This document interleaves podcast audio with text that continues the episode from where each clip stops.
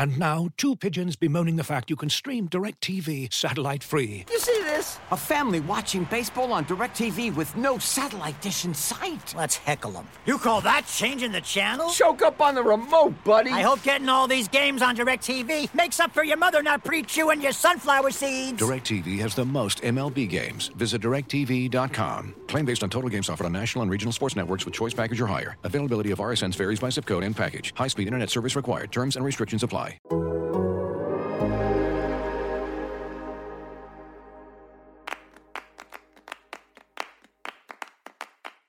In a moment that went viral last week, a fan paraded around the field in the middle of a Women's Champions League game, only to be shouldered to the ground by Chelsea striker Samantha Kerr. Samantha Kerr got a yellow card for her actions, but the fan may face no criminal charge at all. Charlotte Harper is here to explain why. I'm Alex Abnos, and this is Soccer Every Day for Wednesday, December 15th.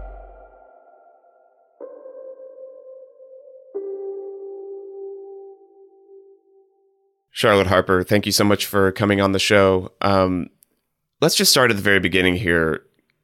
Can you describe a little bit about what happened at this Chelsea Juventus game last week? Uh, the video went around a little bit, but maybe not all of our listeners have seen it.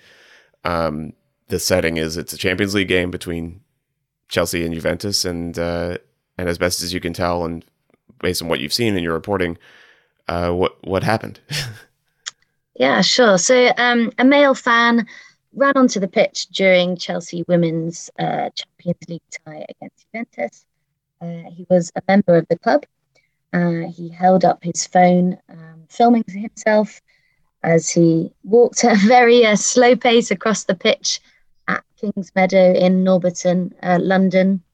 He entered the centre circle, um, and there were no stewards in sight um, at the time of the video taking place. Uh, Chelsea's Sam Kerr, um, you could see her kind of eye up uh, the fan and body checked him. Uh, he fell to the ground. Uh, the crowd cheered, um, and it seemed like a light-hearted situation. But in fact, um, he ran off and he was pursued by two stewards. Um, Sam Kerr was then issued with um, a yellow card uh, for the offence on the pitch.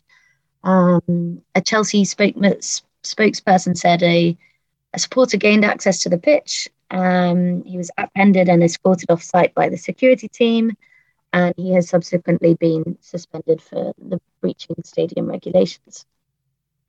So this is when you say a member of the club and a supporter. So this is a Chelsea supporter that did this. Yes. Okay. Um, yeah, I having seen this video, I'm I have to say I'm struck most of all by just how little of a hurry he's in. Oftentimes, you see uh, pitch invaders running all around, acting wild, and this guy is literally just like ambling around, not in too much of a hurry. Um, were there any police or, or, or anybody on site to sort of take care of the situation at all, or was it all pretty much on the on the stewards or or stadium employees to to take care of the situation? Yeah, exactly. Uh, there was no uh, police on site um, for a Champions League game. For a Champions League game, um, and no arrest was made. Um, the police um, are informed about either any intelligence or any um, pre planned disorder or pockets of criminality, any crowd dynamic and attendance numbers. Um, and that's how they dictate whether women's games are attended by the police or not. Okay. Well, this video of Sam Kerr straight up body checking this guy kind of goes viral, and understandably so, because it's quite satisfying to to to see it happen. Um, but there's of course much more to the story than that, and much much of which you have uncovered in the Athletic on Monday. Um, you sort of looked into this situation, Charlotte, and found a, a, loophole. Can you describe first of all what made you report into the situation further and what that process was like and, and what you found? Yeah, I think because it was such a a shocking incident and surprising yeah. and, and, rare incident for a player to be booked, and yet the um, intruder um, to not be arrested uh, for invading the pitch. Um, so, according to the Football Offences Act, um, pitch invasion is an arrestable offence if you go onto the playing area, um, but they're only part of designated matches. So, these matches are under general public disorder legislation, but just not part of another legislation. And um, there's been a lot of toing and froing um, between the Home Office of exactly which uh, women's games are um, under uh, or classified as designated matches. Um, they insist that the Women's Champions League game was under the legislation, um, but have since confirmed that domestic games in the UK, so for example, the Women's Super League or the Women's FA Cup, or um, including the Women's FA Cup final, which attracted you know, 40,000 plus fans, is not covered by this uh, legislation. That's really surprising and and shocking that because it's that that it's not specifically outlined there. Um, what was your reaction when you found out that this loophole existed, and is is that indeed being used in the in this case this loophole? Has has anything happened to the to the pitch invader in this case? Could anything happen? Um, will there be any consequence at all? Uh, I think my reaction was that you know this needs to be investigated further, um, sure, and it also just needs to be clear. It shouldn't be this confusing for legislation. Uh, it should be in kind of black and white um, what this legislation covers and what it doesn't. And to have you know a women's Champions League match in there, but not domestic games, um, needs to be updated um, so that uh, women's games are included. Um, regarding the fan, um, all the club have said is that he has been suspended. Um, it's understood that the police weren't called to the incident, uh, and so we're still waiting on, on news for any further update. But as it stands, he's been suspended um, from the club. Looking for an assist with your credit card, but can't get a hold of anyone? Luckily, with 24 7 US based live customer service from Discover, everyone has the option to talk to a real person anytime, day or night. Yep, you heard that right. You can talk to a real human in customer service at any time. Sounds like a real game changer if you ask us. Make the right call and get the service you deserve with Discover. Limitations apply. See terms at discover.com/slash credit card. This episode is brought to you by Michelob Ultra, the official beer sponsor of the NBA. Want to get closer to the game than ever before? Michelob Ultra Courtside is giving fans the chance to win exclusive NBA prizes and experiences like official gear, courtside seats to an NBA game, and more. Head over to michelobultra.com slash courtside to learn more. And before we go too too much farther, I should fill in since many, most of our listeners are American. Home Office is roughly equivalent to, say, the Department of Justice here in the United States. It's basically the law enforcement, uh, the big law enforcement de- department in the United Kingdom.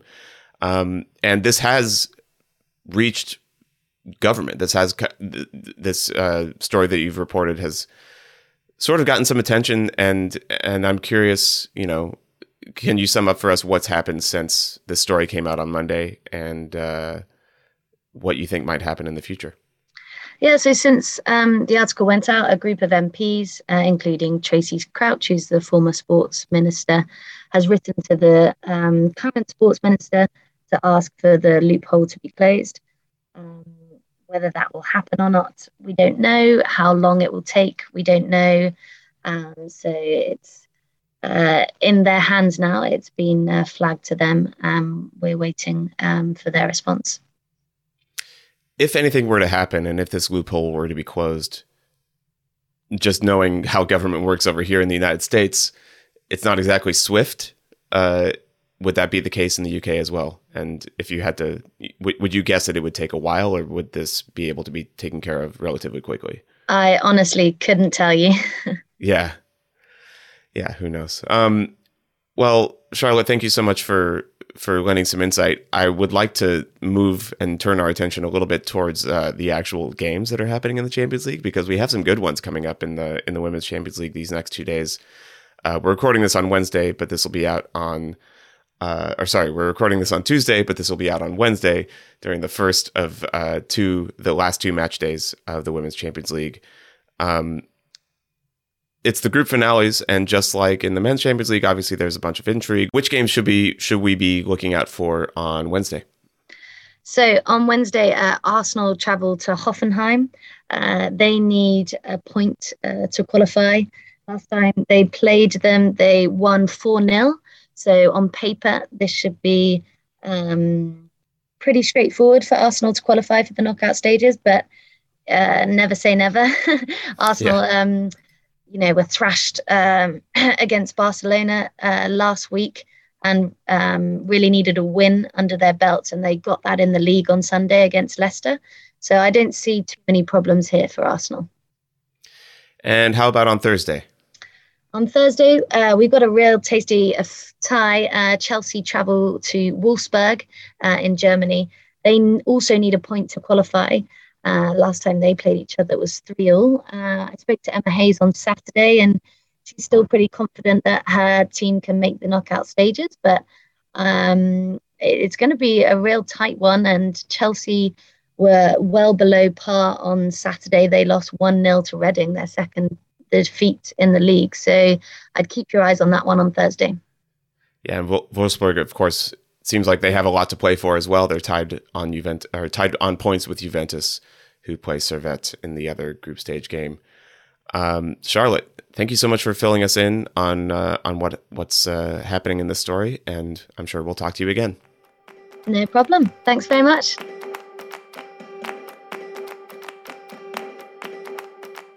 Elsewhere in soccer today, it's a big day in the Premier League with Arsenal taking on West Ham at 3 Eastern on NBCSN.